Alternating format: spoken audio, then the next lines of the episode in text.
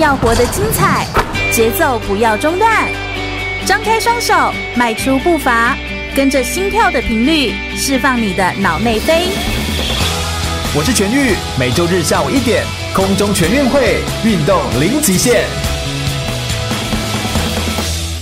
全国广播 FM 一零六空中全运会，我是全玉，每周日的下午一点到三点，在空中给你轻松好玩的运动讯息，还有体育圈内的大小事情。Hello，大家好，又来到了空中全运会的节目现场，我是全玉。今天是一月的十三号，距离二零一九年这个新的一年哦，已经过到第二周了，已经过了十三天，哈哈。你知道我们每一次都会在新年写下新年新希望。最近在网络上面很流行的一张图，就是把二零一八年当时在二零一八年初的时候定下的那个新年的愿望，把那个八改成九，画一撇改成九，什么要去巴黎改成去巴黎啊，哈，就是然后去买可能去买什么东西，然后把它换掉。其实就会发现每年都在写下同样的新年新希望。诶，你是这样子吗？每年譬如说都说要把英文读好。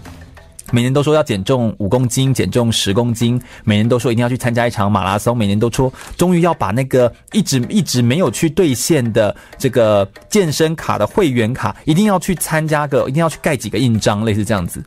那实现了吗？有时候你会说，今年才刚开始啊，怎么叫做实现了吗？如果从你现在一月十三号来回头看你这十三天，二零一九年所做的事情，你大概就可以推估你今年底以前会不会把事情可以做的完成了。这其实是很有意思。我们今天要跟大家谈论的是运动员的目标设定，也就是在运动员的生活当中的生命当中，我们的主题哦，每次都在讨论一件事，就是我们可以跟运动员学到什么，运动员身上到底有什么值得我们学习的地方。其实有一个非常非常明显的东西，那就是运动员非常的有目标，他们都是照表操课，有一定的比赛的课表。每一次你见到运动员，大概会跟他谈论的东西就包含哦，今年要不要比全运会啊？呃，那个你接下来的下一步的计划是什么啊？我们都会很容易、很自然而然的问他这些问题。你有要参加奥运吗？请问奥运是不是四年一次？代表他每四年就有一个四年为期的一个目标。全运会。或者是全民运，他们交替着来做举办，每年都有全中运中等学校的运动会、全民运动会，或者说是有不同的单项协会的比赛，或者是锦标赛、亚锦赛。为什么要有那么多的比赛？因为它是帮助我们检核运动选手目标的关键的检核点，并且透过积分的累积，让我们可以知道一个选手、一个运动选手，他到底对自己目标的规划有什么样不一样的角度的思考。有什么样的想法，以及他有没有做一个妥善的规划？当你的目标一直都停留在很空泛的想象，没有进到行事力当中，我们从一月一号，二零一九年的一月一号一直看到一月十三号，到了今天，你在听这档广播节目的时候，你如果还没有做点什么，那大概今年这件事情你要完成也很难。你会说这样讲会不会太笃定了，太独断了一点点？其实是会的，确实是蛮独断的。但是如果目标没有进到行事力，它就不会是目标。当一个目标的可行性，在有一本书叫做《搞定》哈，这本商业的书籍当中，他有说到，当一件事情没办法在两分钟内让你马上进一步去搞定它的话，它就要排成到成为一个专案。但专案的重点不是专案，专案的重点是要能够行动，它能够给予你一些行动。当你要把它编列成独立的专案的时候，你必须要能够进到行动。当一件事情它既没办法两分钟内做完，又没办法编列成专案，让你可以按部就班、照表操课的来完成的话，那这件事情它就只是一个点子、一个想法，或者只是需要用 memo 纸把它记下来的一个好主意而已，它不是一件目标。所以在这本书当中，他也在强调目标设定的重要性。我们今天其实想要透过很多很多目标设定的案例，尤其是在运动员身上，运动选手哦。我们今天会举很多的例子，包含曾雅妮在 LPGA 当时赛事当中一个选手给她建议的一个例子。另外还有一本书叫做《金牌法则》，也就是 Michael 呃 Phelps，就是菲尔普斯呢，他的这个金牌教练 Bob，他给。他所做的短期的目标设定，到底他们运动选手的专业的目标设定是怎么做的呢？另外还有一个日本的选手叫做大谷翔平，大谷翔平我们大家在网络上都可以搜寻得到哦。那大谷翔平他其实是一个很会做目标设定，在他还在高中的时候，还在打球的时候，他就懂得怎么样透过一个有方法、有方向的目标设定的方法，透过曼陀罗图的思考方式来帮助他把目标给设定出来。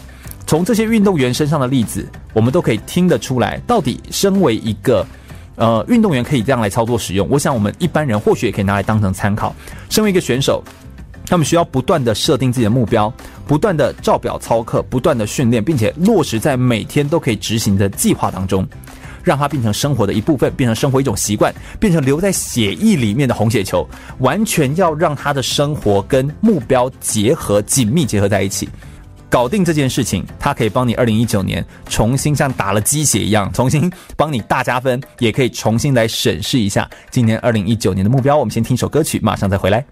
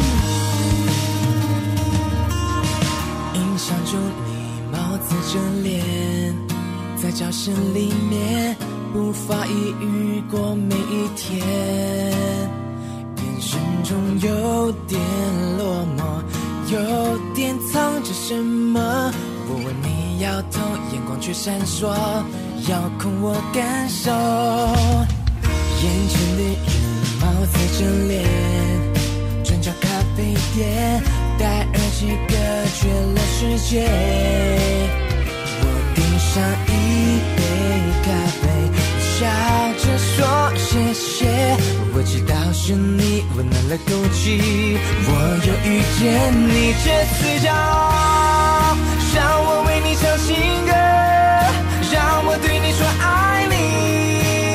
请你相信我的真心别再害怕天塌了我会扛下最真实的童话就差你给我抱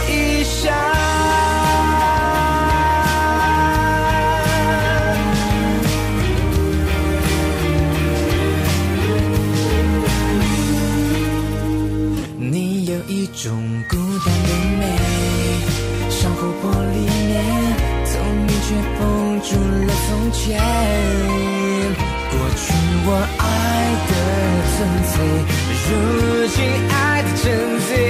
我知道是你注射了美丽，让我遇见你这自由，让我为你唱情歌，让我对你说爱你，请你相信我的真心，别再。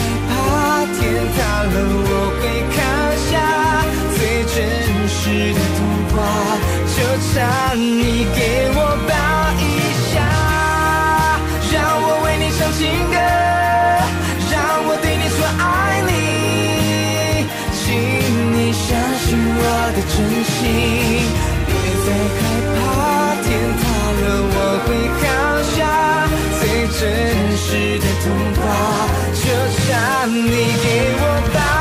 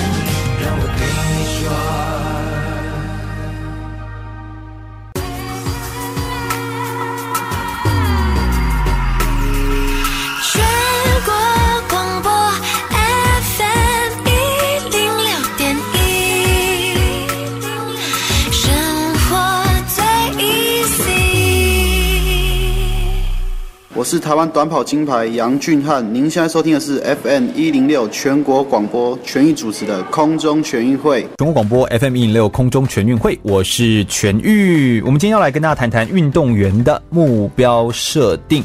这一集的节目内容其实也会比较难度比较高，因为我们在谈的是一个运动员的心理素质训练当中的其中一项。心理素质训练其实有主要的四项哦，包含自我效能的提升、压力的调试、目标设定也是其中一项。那这些的呃内容哦，其实都是在心理训练当中其中一环。为什么我会对这块非常有兴趣呢？刚好在去年底哦，二零一八年十二月的时候，十二月二十五号到二十七号，我刚好受邀到台东，来帮一群这个台东，我们都知道东部哦，其实是我们运动员培育的摇篮。台东体中完全以体育为主体的高中，好国高中的学校，他们都大部分都要集体的住宿哦。那帮他们来做一系列的运动员心理的训练。那这一系列的训练内容，其实我就是透过一些广播声音，那同时也透过我们一些心智图图像的操作，还有一些画面感的操作，让他们做一些感受力的训练，去检视一下自己到底对于明年这一整年的规划跟目标是什么。那我在做这件事情，发现高中生、国中生可以有感觉，或许哦，对我们一般人也会有感觉。所以在今天的这个年初哦，我想说，在这个时间点上。也非常的合适，想要来跟各位听众朋友们来分享一下目标设定。我刚好今天一大早去咖啡厅的时候，发生一件很有趣的事情。我听到一段买咖啡的时候在等待嘛，哈，听到一段队员呃店员的对话，我觉得蛮好玩的。他们说一年过得好快，好快又一年过去了。那我心中想说，对啊，一年过得真的很快。我们有时候这样回过头来检视一下，就觉得确实是如此。但是接下来的对话就让人有点难过了，因为其中一位店员就问另外一位说。哇，我这一年可以说真的是一事无成啊！心中想说，哇，我的天哪，他竟然是这么用这种有点感慨的口气啊！我今年真的是一事无成。那我心中在想说，那另外一位同事会怎么回答？我心中其实是有点好奇的。结果他的回答竟然是说：“哦，我也是啊，我也一事无成这样子。”对，的确啊，有时候你身边的朋友，你最好的那些朋友，他没有激励你，他只是跟你一样而已。所以有时候。关键在做目标的设定跟盘点的时候，岁末年终之际，你有没有盘点一下你的能力？当然，能力包含很多种。以商业来说，其实我们有呃很多种面向的能力，沟通能力啊，领导的能力啊，口语表达能力啊，或者是你自己个人对呃未来的职场呃追求的某种能力啊。那以脸书上面的创办人哦，Facebook 创办人祖克伯，他其实有特别也公布了二零一九年他的每一次的年度目标。他从两千一九年就开始写下他的新年的目标，而他的目标包含，譬如说每天要打领带、读二十五本书、学习中文、跑三百六十五公里、走访美国的每一周，或者每天写一则感谢信。这其实都是一些目标。对于即将踏入新的一年的你，你有没有一些你想要做的目标呢？而那个目标又是什么内容呢？运动员他们很常会把他们的目标，大部分都是跟运动场上有关的目标，运动的打击的能力啊，或者是一些呃其他的这个能力，效效度，或者说是呃挥棒，或者说是上垒，或者说是呃各式各样的跟运动得的得分有关的一些内容。但是运动员有时候也需要做生涯规划的目标，这其实也是我觉得非常关键的。他不能够等到他已经要退役的时候，才在想他未来要做什么，他应该在更早之前。就来去思考他的生涯规划目标，也就是运动员他不能够只把运动当目标，这是一个核心。他不能够只把运动当目标，他应该连生活也要一起照顾到。同样的，同样的道理，优秀的职场的人士也不会把工作绩效当成人生命的唯一目标。人生应该还有很多需要被满足的项目，譬如说你的物质环境、个人的发展、学习，呃，你的信仰、你的家庭的生活、你的社交、你的人脉关系。你的健康呢？你的娱乐呢？你的事业呢？你的金钱呢？这些面向应该要是平衡的，所以应该要去思考说，这些的目标可不可以被满足？那我们当然知道人的精神跟资源是有限的，怎么在新的一年当中找到值得你追求、值得努力、值得付出的目标？这其实是一个关键。有时候目标确实不容易马上一想就想出来，就是叮有一个点子就直接想出来这样子啊，没办法。现代人生活比较忙乱，有的时候时间不够用，但你要静下来去问自己，到底什么东西对你而言是最重要的？我印象很深刻，我在呃去年底的时候问了一群学生，那我还记得那个学生回答我，他说他的目标是要退队啊，我来帮这些一群运动选手跟教练帮他们来这些选手来设定目标，结果他跟我说他的目标是要离开这个运动队啊，你知道听到真的是会有点傻眼。但是我没有马上拒绝他，我我就告诉他说，为什么你觉得这件事情对你而言那么重要？他就觉得自己不想练，他练不下去啦，嗯，也没办法比赛啊，成绩也没有出来啊，等等之类，反正他就讲了很多借口，很累啊，类似这样子哦。这个是很常见的一件事情。但有的时候设定目标不是逼着走，不是别人设定要环游世界，你就要跟着环游世界；不是别人设定要赚钱，月入月入五十万，月入十万，月入五万，你就要跟着他一样，不是这样子的。你应该要有别的，你懂我意思？别的方式去来，呃，追求你自己生命当中的想要。所以我也觉得这位运动员很有趣，我就跟他问说：“那你如果确定你要退队的话，那请你把退队的理由写清楚。”他就开始洋洋洒洒写，我说：“我支持你做这件事，你尽量的写。”他有点得到一个定心丸，他就觉得：“哎呦，这个老师不太一样，他竟然鼓励我退队，好啊，我就写给你看。”因为他就开始写，洋洋洒洒写了一堆他要退队的条件，这样子。大家都写完的时候，我就问他一个问题，这其实也是一种评估。这个问题我们等一下也会来问问大家，就是你为什么可以那么笃定的知道你要退队？那你退队之后要做什么呢？他就稍微搔搔头，就想说：我退队之后要干嘛？我也还不知道。但就是我现在不想待在队里。我说：你既然这么笃定知道你不想待在队里，但你却完全不知道你退队之后要做什么，那这个这么笃定想退队的这个动机到底哪里来的？所以有的时候哦。你在设定目标的时候，其实两个面向都要顾到。你不要什么，跟你要什么，这其实都是可以去思考的。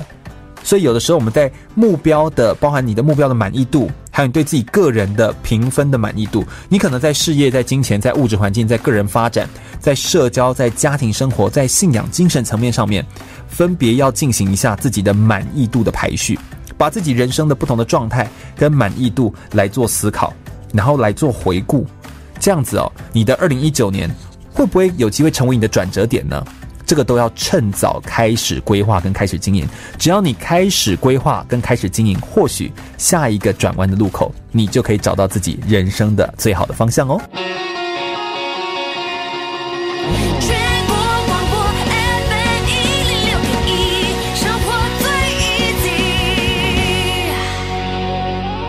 我是举重世界金牌郭婞淳，您现在收听的是 FM 一零六全国广播全域主持的空中全运会。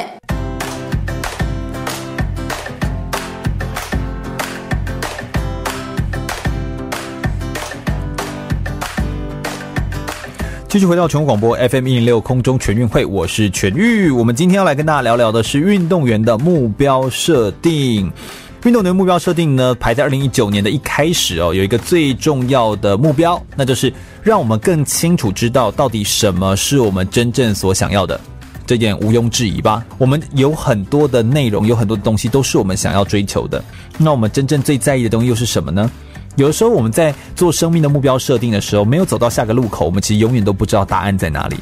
人生的重要其实不是起点，也不是终点，人生最关键的是在转折点。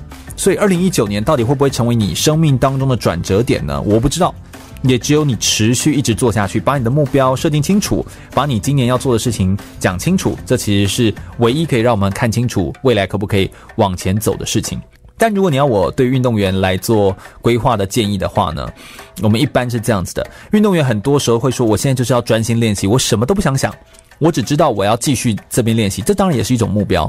但是目标其实是这样子，有人回顾，也有人迎新。但如果问我有没有什么建议，我觉得很多事情哦，要趁早开始做。目标很重要，但是奋战到底也很重要。把奋战到底这件事情变成习惯，让你可以一直坚持不断的，让你有动力奋战到底，坚持下去，把你的目标在这二零一九年都把它达成。有几个小小的技巧，在这边也分享给大家。第一个就是我们在教运动员的时候，我们会说要把你的新习惯仪式化，也就是刻意把你的新的习惯哦安排在一个固定的时间或固定的某一个时段。譬如说，你每天都会起来刷牙洗脸，当你刷牙洗脸的时候，边刷牙嘴巴里面还有泡泡的时候呢，就边背单字。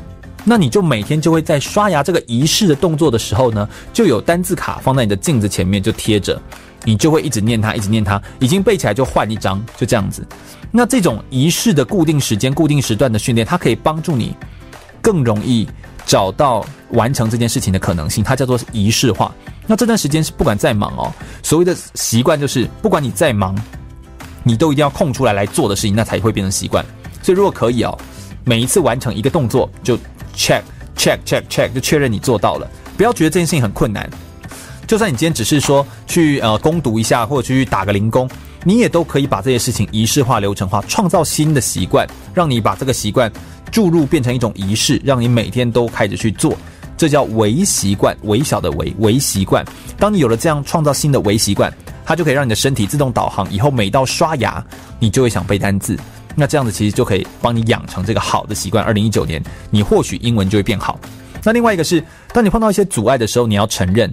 承认其实是一种主动思考的过程。你遇到阻碍、遇到困难的时候，承认可以帮助你，让你知道这其实就是一种坚持的过程。所以，因为我在坚持，所以我会遇到困难。如果这是你要的，你就必须要承担这一切。而承认有一种让你宣战的味道。我承认我不够好，我承认我英文不好，所以我现在要来读英文，类似这样子。那那个承认其实它可以给你一种动力。有的时候我们很多人就是不敢承认，死要面子。那到时候英文还是不好啊，不是吗？啊，所以不管你设定目标是什么，是减肥，是呃要赚大钱都可以。那你要先承认，想赚大钱就是现在钱可能还不够，好，类似这样子。那那个承认可以帮助你有一些动力。第三个是要注入一点情感。你如果可以哦，有的时候我们常常在想，很多事情如果现在放弃的话，我会有什么感觉？那如果我能够继续撑下去，我又会有什么改变呢？很多时候，大部分人会放弃，就是因为四个字，就是不了了之。什么叫不了了之呢？那就是自己也不知道自己怎么样，然后结果就放弃了，这叫不了了之。所以，因为你没有跟自己对话，你就没有感觉，没有感觉，很多事情就容易不了了之。所以，让自己更有感情吧，把很多的东西注入一点情感，注入一点感觉进去，我觉得这比较容易让你有感，不会一下子就不了了之。第四个就是投射你的人生，偶尔花一点时间思考，如果能够坚持下去，多年之后。你会有什么样的感觉？会有什么改变？所以投射，所以一开始先建立在习惯当中。那你可能会有一段蜜月期，你会开始慢慢知道哦，什么东西是我要去做的，我必须要花时间去做的。但重点是让这件事情从有意识的完成变成无意识的状态，变成一种习惯。然后你会去想象，我若完成它的话，会多么的美好。投射也可以帮助你更长期的呃养成一个奋战到底的习惯。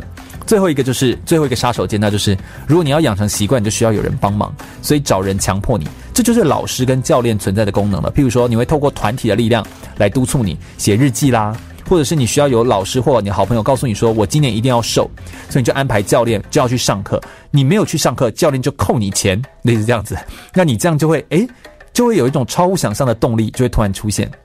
希望在新的一年里面可以帮助你找到自己真正的动力，并且找到自己真正的目标。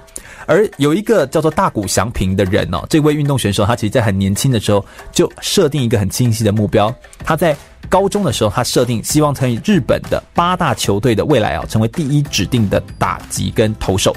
那他可以成为，就是等于是先发了那九人，那他要成为指定的投手。他觉得他有一些目标一定要达成，譬如说他的体格要够好，他的控球，他的球值要好，而且球速每小时要一百六十公里以上，他的变化球要训练更好。另外有三个东西比较抽象，他认为也要有运气。哎，你要被选上，是不是要有点运气成分？那你是不是也要有一点人气？还有你的心理状态也要够好。所以这几件事情很有趣哦。他做了一个九宫格表。九宫格就是我们在玩圈圈叉叉的时候，大家有印象吗？小时候玩圈圈叉叉，你圈我叉，你圈我叉这样子，然后看谁可以连成一条线的那个九宫格。他就先用这个九宫格呢，最中间的那一个格子，他写八大球队的第一指名。他希望可以八大球队的第一指名，这是他的一个远大有一点点远的一个目标，把它放在这里。那他要完成这个目标，需要完成，因为这个九宫格旁边是不是还有另外八格？只要完成这一个目标，旁边需要完成的八个次目标，小的目标是什么？他把这个目标设定清楚。诶，这个选手很有意思哦，他在当时就把这个体格、控球、球值放进去之后，他不是把目标设定之后就不了了之哦，他有遵循一个叫 SMART 原则，就是一个聪明的法则，要非常的具体，把内容写得具体化。所以把他把这个九宫格表格再扩张成九九八十一个格子，也就把这个九宫格再往外扩张。譬如说，他写的体格那一格，就是把它延伸出去。体格要完成的另外八件事情什么？再把它独立变成另外一个九宫格，把体格写在正中间，他可能要另外要完成的八件事情是什么呢？他必须要能够身体要做好保养，他的体格才会好嘛。还要吃一些营养补充品，体格才会好喽。前蹲举可能要九十公斤，他的体格才会好。他的深蹲举要一百三十公斤，这是他需要要有的能力。吃饭的时候早上三碗，晚上七碗饭，这是他必须要吃的量。诶，运动员的量，这不是我们一般人的量哦。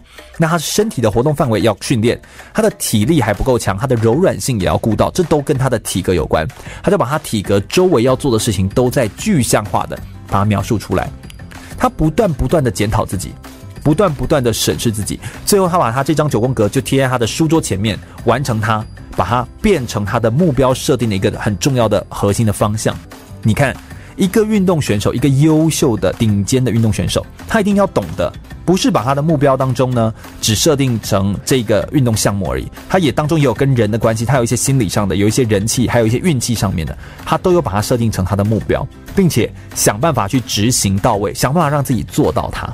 你要让你的目标能够被落实，能够真的达成它。你的梦想能够什么？向宇宙下订单，你要能够真的得到订单。最关键的目的是什么呢？最关键的就是你真的要把它进到行事历当中。所以大谷翔平就是做到这件事情。他不但呃有请教练帮忙，有请教练教导他，他也把他的人生的投射就投射在这件事情上面，并且他遇到阻碍的时候，他就承认他不够好，所以他就写下这张目标，帮自己重新审视他自己所有要完成的事件跟习惯是什么。你会发现，我们人哦，所有要改进的东西都不是在观念上，也不是在时间上。关键都出在行为上，所以要检讨自己，你的行为有没有表现出跟你的目标相符合？你有没有表里如一？有没有言行一致？当你能够做到表里如一、言行一致，就会像大谷翔平这位优秀的运动选手一样，他现在确实是非常知名的棒球的选手。他能够变成这样子优秀的选手，就是因为他当时承认他不够好。而因为他的承认，带给他更多的动力，持续完成他的目标，而他现在就变成了最知名的运动选手之一哦。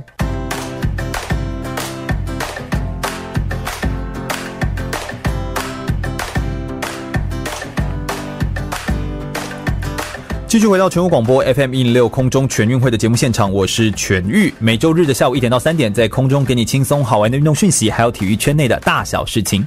大家好，二零一九年的一月十三号已经是过了十三天了。二零一九年，我们每次都会在新年初或是二零一八年底年底的时候写下一个新年新希望、新年新目标。但今天已经到了十三天的时间，你的那个目标开始动了没？如果还没动，你那目标真的很难达成。我们现在给大家一些运动员他到底怎么设定目标的方法。我们刚才上一段内容介绍了大谷翔平的九宫格表。九宫格其实是一种曼陀罗思考的方式，帮助你更快速的聚焦，把你的目标视觉化、具象化。要遵循 SMART 原则，这些其实都是上一节的节目单元当中跟大家分享的。那接下来要跟大家讲些什么呢？呃，目标设定是运动员心理训练当中的一环。那运动员心理训练呢，其实是运动选手巅峰表现状态下面一个身体跟心理极致配合的一个展现。那运动心理的发展，其实呃，从一九八零年代成立了运动心理咨询委员会之后。一九八五年正式开始有专职的运动心理学家进入到一个职业运动球团当中。从那个时候开始，运动选手在体能、技术、心理跟战术这四个因素当中不断的交叉融合，慢慢的变成当代也就是现代的运动训练体系巅峰表现的一个基础。那它可以归纳为生理训练、心理训练这两个两大的区块，而心理训练又影响了战术跟心理，所以心理的重要性其实非常的。啊，关键哦！那现在在不管是 MLB 啊、NBA 啊，或者是 NFL，全部都有一些顶尖的运动选手，配合运动心理师跟运动心理咨询师来做搭配。那这一系列议题呢，从运动员身上延伸出来的周边运动心理的议题，包含人格特征、运动员的动机、情绪、压力、焦虑表现，还有团体动力、领导、沟通、心理技能训练，这些全部都是在运动心理学的范畴。运动心理到底影响了哪些选手的状态呢？我们来举一些台湾选手的例子哦，譬如说 LPGA 呃世界女子高尔夫球职业的巡回赛，曾雅妮啊，她其实在十九岁的时候。进军到了这个顶尖的高尔夫球赛事，拿下了冠军的头衔。但是谁都没想到哦，才隔了一年，二十岁的她就经历运动生涯当中的低潮。不但呢是在那个年纪当中的 LPGA 的比赛，从过去上一年是拿冠军，这一年突然拿到掉第十七名。然后之后任何一个小小的高尔夫球动作上面的失误，都会造成他心理跟行为上很大的起伏，他会有很大的情绪，那影响他在甚至在记者在球迷面前当场还痛哭，你完全可以看出他已经被压力给击垮。那我刚好在呃年前的时候有跟呃有一个来自从美国过来的、来台湾的 Kimi Sato 哦，Kimi Sato 教练他其实是做运动科学非常知名的教练，那见个面，呃他也有陪伴过曾雅妮一段时间，当然他做的是比较运动科学训练，比较不是心理，但是他在做这一块训练的时候，他就知道他有一些状态，其实那些都会互相的交织的影响到。那后来他的有一个心理医生刚好在当时有帮到了曾雅妮，他是呃德伯拉。格雷克姆，那他帮他设立了一个新的目标，也就是他让曾雅妮去思考一个他的新目标，叫做活在当下。活在当下变成他在运动场上的目标，不是获胜哦，而是活在当下。也就是要求曾雅妮从过去，呃，很重视挥杆，很重视击球，很重视每一个球的好坏的这个专注焦点，转换成，呃，每一次挥杆你都可以自由随心所欲的控制，而他的。想要的结果，比如说冠军，比较不会受到场地、选手，还有一些不可控制的天气等等之类的因素的影响，让他不要去掌控他所不能掌控的，而重新专注在他自己能够掌控的部分去做全然的发挥，一步一脚印把当下该做的事情完成，胜利自然就会过来。所以曾雅妮后来在这样的呃呃辅导的过程当中，其实也花了一整年的时间。二十一岁的时候，曾雅妮才又再度站上 LPGA 的冠军，并且缔造 LPGA 史上最年轻的二度夺冠的运动员的历史记录，也把他的高尔夫球生涯当时推向了新高点。而他当时所受的训练，那种训练，我们就把它叫做运动员的心理训练。那当然，这个是在呃台湾的例子。当然，公认非常优秀的篮球明星 Michael Jordan 哦，他也说过，他在他的职业篮球的生涯当中，有超过九千颗球是没有投进。输了三百场的比赛，有二十六次被球队寄予厚望来进行最后一集的制胜关键球却失手。生命中其实有非常多的失败，但也因此他才可以迈向成功。这些运动选手可以说出来的话，也都代表了某一种心理上面的自我对话。他需要透过不断持续的练习，把失败这件事情变成他的某种养分，才可以在运动场上拿下所谓的我们说的运动员的心理韧性，把他的韧性。不断的加强强化，他才能够不断的帮助自己，在高压的环境之下也不会失常，让他拥有一个明确可以努力的目标，有可以行动贯彻的自制力，也能够降低生活周遭看到事情的负面性。当他遇到一些机会跟挑战的时候，他不会认为这件事情不是我所可以控制的。当他遇到挫折的时候，不会认为我就应该受到这个挫折，我我生性就是就是很糟糕，我就是。一直做不好，所以我就遇到这个挫折。他不会这样去想，他会对他的个人成就跟身心健康会变得更好。而这种训练，它是可以被训练的。这就是运动员他们所在接受的一种比较高阶的一些训练。那这种训练呢，其实呃不难，但是你需要很专注，而且你必须完全的信任。那种信任其实是个关键点。所以怎么样可以呃？透过运动员身上所能够得到的一些训练方式，我们用在我们一般人的身上。希望二零一九年的新的一年的开始，在做目标设定的时候，我们可以参考一下运动员的想法，或许可以带给我们一些不一样的启发。我们等一下，呃，下一节的节目内容，我们会来跟大家分享有一本书叫做《金牌法则》，也就是呢，呃，这个飞鱼麦克菲尔普斯哦，他的教练所告诉我们，身为一个优秀的运动选手，应该要拥有的短期目标。怎么样可以用短期的目标来帮助他找到长期的成功呢？我们稍待一会儿，马上回来哟。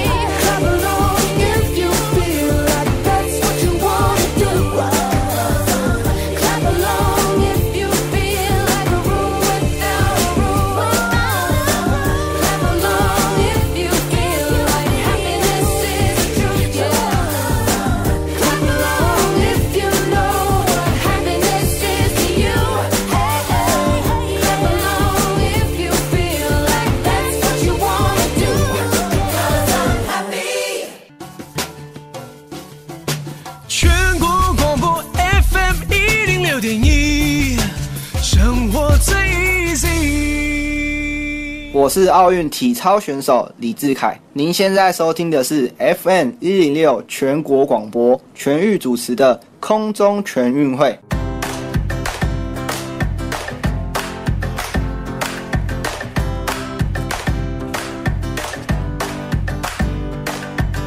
继续回到空中全运会的节目现场，我是全玉。我们接下来要来跟大家介绍的是一位选手，非常知名的选手哦，迈克菲尔普斯。他是拿下最多面奥运金牌的游泳选手，而他的教练 Bob 教练哦，鲍勃，他其实非常的特别。他在有一本书叫做《金牌法则》当中，当然这是一本旧的书了，不过它里面也提到运动选手的目标设定到底是长什么样子呢？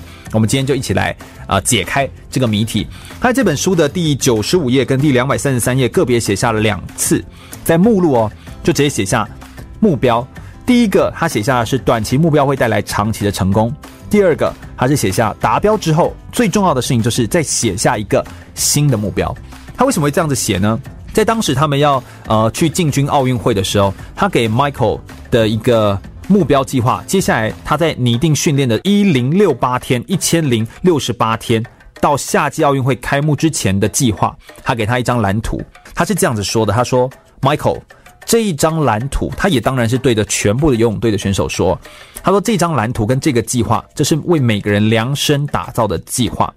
他为了二零一六年的八月六号来做规划，当时他才是二零一三年的圣诞节以前。他为了二零一六年的当时的巴西里约的奥运会，提前了一千零六十八天所做的一个规划表。他说这张纸就是一个帮助你冲呃冲往或者是前往到。”里约的地图，当然它绝对不是一个你知道印有巴尔的摩到里约的呃海海陆空的那个地形图，当然不是。它指的地图是什么意思？就是这是一张蓝图，也就是它规定你接下来三年所要做的所有事情是什么，包含你要达到每个目标当中会遗漏些什么，你甚至中间当中所有的训练过程当中，你没有任何一个项目是你可以自己做决定的，唯一可以做决定就是你什么时候打电话回家。给父母亲，还有什么时候上厕所而已，其他全部都照表操课。他里面说了一段话，其实我个人印象很深刻。他说，除此之外，没有什么事情他会留给偶然。我们在设定目标有没有一个这样的思考？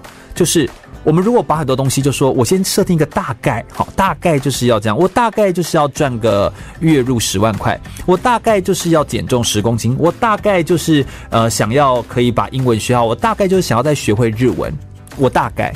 他没有把所有东西留给偶然，他所有东西都是拟定非常清晰的制作计划。他不是说去想一个空中楼阁的东西，他是楼阁该在的位置，地基在哪里，蓝图在哪里，他已经透过一张纸非常清晰的把整个战地的计划跟所有空间的计划都设定好了。那他的战斗计划不是一个像打了类固醇的一种形式力。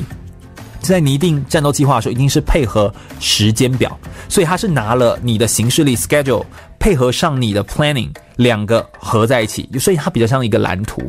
他用蓝图的概念来讲，那他讲说你怎么样设定好一个很好的基准点，配合你的时间框架来做出你个人的计划，在每一步的跨大步过程当中，把每一小步的小步小步小步一小步一小步走走清楚跟走好，所以是朝着目标迈进。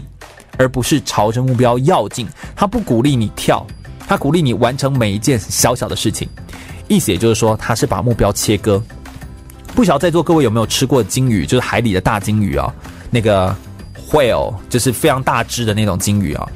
那你可能会觉得我问这个问题很奇怪。在日本有一种目标设定的理论叫做鲸切割法，就是把鲸鱼切一千等份。他在问你说，如果今天我告诉你说要请你在一年之内把这条鲸鱼吃完。你现在吃得完吗？你现在一天之内当然吃不完，但他说，如果你可以把这只鲸鱼切割成一千等份，照三餐吃，再把一千除以三，照三餐吃，大概就是三百多天，对不对？三百六十五天总可以吃得完吧？所以你就三百六十五天，早餐吃一块鲸鱼，千分之一的鲸鱼；午餐再吃千分之一的鲸鱼；晚餐再吃千分之一的鲸鱼。你今年这一整年就有机会可以把这只鲸鱼给吃完。而他说，目标就是那个鲸鱼，你要把这个目标切割成。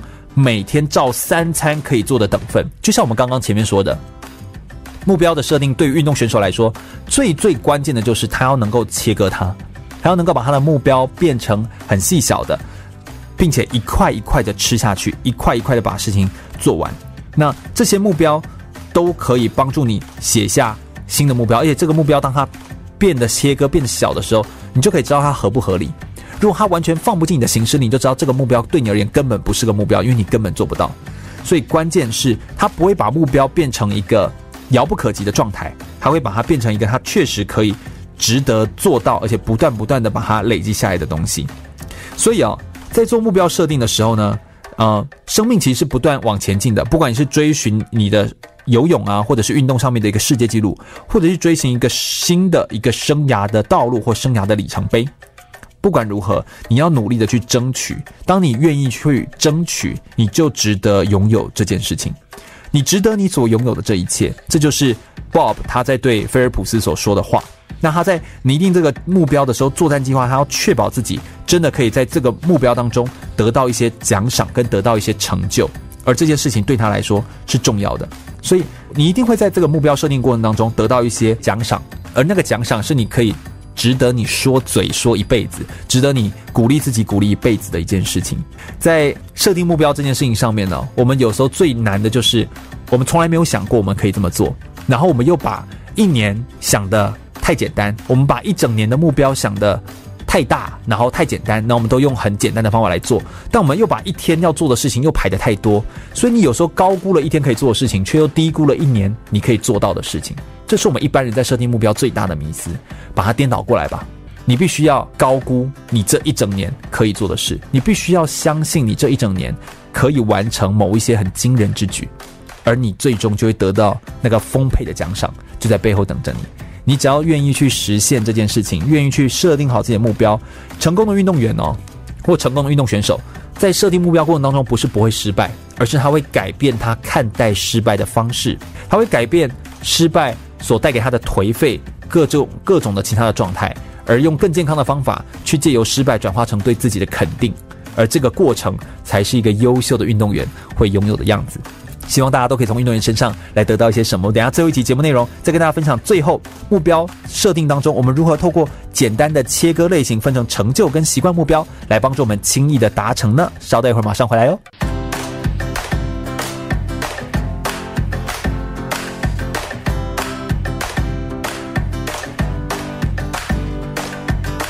继续回到全国广播 FM 一零六空中全运会，我是全玉。我们今天最后一节节目内容一样来谈运动员的目标设定的计划。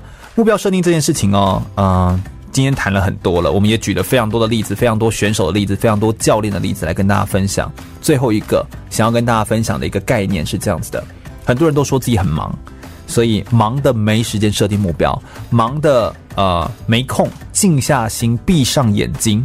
帮自己今年的目标规划好，但有的时候啊，成功它不但是要对的方向、好的方法，还需要足够的时间，缺一不可。当你设定目标，其实就在厘清你的方向，并且瞄准、确认你的方向是不是在对的位置上。有点像是开船出远航，在海面上的时候，偶尔你要拿起罗盘对一下，说：“哎，你现在是不是走在对的地方？”你可能一开始走在对的方向，但久走久了走歪了。对不对？所以你需要找一下，有机会让自己思考一下。那说到很忙这件事情，比尔盖茨曾经说过一段话，很有意思。他说：“一个领袖如果整天都很忙，就证明了一件事，那就是能力不足。所以当你一直很忙，那你就是能力这件事情，其实你就要思考一下自己的状态。如果我每天都很忙，这意味着什么？想象一下，一个国家如果皇帝很忙，那就代表将相无用，幕僚无能。”一个军队如果将领自己很忙，那就代表阶层分工不明确，凝聚力不足；如果一个家庭一家之主一直在瞎忙，那就代表即将出现很大的问题。一个公司如果老板特别的忙，那就代表可以用的人才不多。忙，它其实是一个观察的指标。所以，当你很忙的时候，最好的方法是什么？它是静下来，问问你自己：我都在忙什么？那你忙的事情有多大的价值呢？你做的事情，别人会不会能够做？那？我为什么会这么的忙？所以你都在忙什么？忙的事有没有价值？你做的事情是不是别人可以取代你来做，或者是别人可以帮你做，你就不需要这么忙？那再去思考，你为什么那么忙？说不定有些人就想要很忙，证明自己的存在感。所以纵观历史哦，很多伟大的领袖，纵使他们不见得识字，都没有关系，但他们没有一个是不学习的。所以你有没有安排让自己有时间好好学习？在二零一九年学习怎么样设定好目标，怎么样呃找到自己可以成长的思考的点？忙是忙在没有生产性的时间上，忙是忙在没有效率的工作上，这才会让你忙。如果你今天做的事情都很有生产性，你今天做的事情非常有效率，最后都很有产值，你会说自己很忙吗？你应该不会这么说，你会觉得自己非常的有价值，而那个忙对你而言就会觉得非常的不错。所以应该要检讨自己是不是计划出了什么问题，行动力是不是不够，还是有哪些地方需要改进。大部分问题都从来不会是时间，因为时间根本没办法管理。人的时间不会因为你的管理就变成二十五个小时、二十六个小时，不会，你就是二十四个小时。所以一定是出在你的行为上，你有没有真的做符合目标的事情？那在目标设定当中，我们其实把目标分成两种类型来思考，一种叫做成就型的目标，一种叫做习惯型的目标。成就型目标就是它会有很清楚的画面，有一些具体的呃期限，譬如说我今年要登玉山。我三月要晋升到经理，类似这样子。我我要比赛拿下呃这个比赛的金牌，我这次一定要站上凸台，站上颁奖台，类似这样子。这就是一个具体的画面，成就型目标。另外，什么叫习惯型目标呢？它是为了改变你的人生，所以要尝试建立一个持之以恒的习惯。譬如说，你要变得更健康，所以我必须要每天喝两千 CC 的水。我要练习，每个礼拜三都要做重量训练。我每天都要写感恩的日记，类似这样子。这两种目标其实对人，对我们人来说都是重要的。那成就型目标往往是外在给你的挑战，学生可能是要考上理想的学校啦，职场人士可能是公司给你的业务跟业绩。成就目标不只是需要执行力，其实很关键的还是需要有专业能力。所以你一定要诉求专业，这就是很多企业会把很多东西哦当成教育训练，常常忽略的地方，就是你如果专业度不够，那就是。没办法达成所谓的成就目标，那很多时候哦，我们达不到成就目标，不见得是缺乏执行力，而是缺乏能力或方法，就是不够专业。所以能力不足会让你觉得很难，方法不对会让你觉得很烦。所以这两个概念其实是不太一样的。只要你厘清，你也会对自己的目标会有更清晰的架构跟了解。这样子，这两个呢，其实都会影响到达成目标的可能性，难跟烦都会有所影响。所以呢，我们总是在教别人怎么达到目标。那怎么样可以有步骤化的去完成目标？遇到困难挫折应该怎么调整心态？这些方式呢，都只能够完成习惯性的目标，但是成就型目标还是需要一定的专业度。那你说习惯型目标，我们如果透过这些步骤化的方法来帮助你完成，就像我们今天在所有的节目当中所跟大家说的内容，那这件事情重不重要？当然重要，非常重要。因为企业要的是绩效，那习惯目标的达成不会马上改善绩效，但是习惯目标达成是会。改善人生的绩效，而人生绩效还会要经过转换，才会呈现在企业的任务上面。所以，习惯目标跟成就目标有两个很大的不同点。譬如说，呃，习惯目标通常是有开始的日期，但是没有截止日期。也就你要养成一个好的习惯，譬如说我要喝水，你应该就是这辈子都要每天喝两千 CC，而不是就是喝到何时就不喝了，类似这样的意思。习惯目标往往会有一些指定的频率，要多长多频繁来做这件事情。习惯目标会有一些触发的时间点，譬如说早上一刷完牙我就要背单字卡，类似这样子，它有一个触发点。而习惯目标也经常是设定连续性的标的，要连续几次以上才能够内化成习惯。譬如说有人会说连续二十一次，也有人有说过连续六十六次都可以。当然，目标的设定通常还是要有一些挑战的意味，才叫做目标设定。不可能和挑战其实是有许多的呃不同。什么叫做不可能？什么叫做挑战呢？当你今天设定的目标如果是设定了一个不可能达成的目标，它会消磨你的动力；不具有挑战性目标，又会让你觉得兴趣缺缺。所以要找到一个策略来帮助你去衡量这件事情。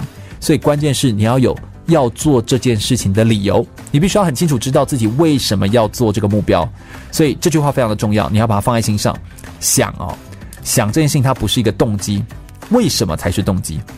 所以，当你在说话的时候，我想要什么什么，我想要什么什么东西，这种往往动机就是来自我想要，它很表面，很薄弱，也就是我好想要赚大钱哦，我好想要可以呃环游世界哦，那个就是光你听你的说话的用字就知道。但是你如果我真的渴望要完成什么事情，就是相对于想要来说的这个薄弱来说，它比较强一点。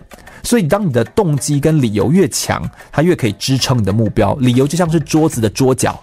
桌脚越多越稳固。就算只有一个桌脚的桌子，也必须要够粗的桌脚才能够把桌子给撑得起来。你说是吧？那再来有一个很大的不同，就是把过程游戏化。你要建立起一些里程碑，来适当的给自己一些奖励，记录下你收获，不管是有多远之后才会有收获，这就是游戏的机制，让你看到你累积的经验值。所以当你在设定目标的时候，你可能每两周或每一个月要设定一个检核点，去看一下自己现在等级如何，看一下自己现在的状况如何。当你表现不错，等级有升等，你就给自己点奖励，这都会让你不断的往那个目标前进。公司的业绩绝对不会是你个人的目标，公司的业绩是公司的目标，而你的目标是达成业绩之后，你给你自己的奖励是什么？那才会叫做有动力的游戏化的目标设定。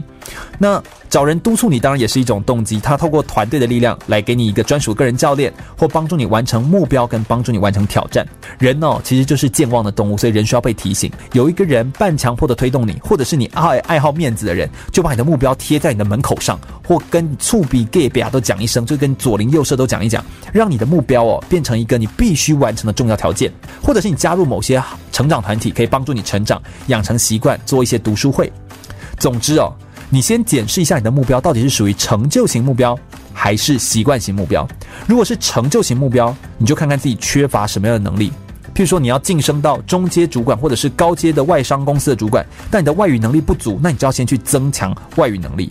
那就把外语能力的这个能力的目标先变成习惯目标，让你每天养成，比如睡觉前一定要背十个英文单字，类似这样的习惯。有耐心，这些的目标未来都一定有机会可以不断的达成的哦。我想，我们今天这一节的节目呢，就是来跟大家分享很多运动员的目标设定的过程，把运动员设定目标的一些概念跟方式用在职场上面，用在自己的生活上面，一定可以对二零一九年这一整年的规划有一些。起到一些非常独特的效果跟作用。如果你非常喜欢空中全运会的节目内容的话，我们每一次的节目内容不是介绍一个运动选手、运动项目或者运动员的生命故事，就是介绍一个运动当中会用到的一些专项的技能或是一些心理的技巧跟方法。我们都跟运动有关系。如果你对空中全运会的节目内容有兴趣，欢迎上网络上面来搜寻空中全运会。注意，全是一个草这个安全的全哦。空中全运会，我们每周日的下午一点到三点在空中陪你哦。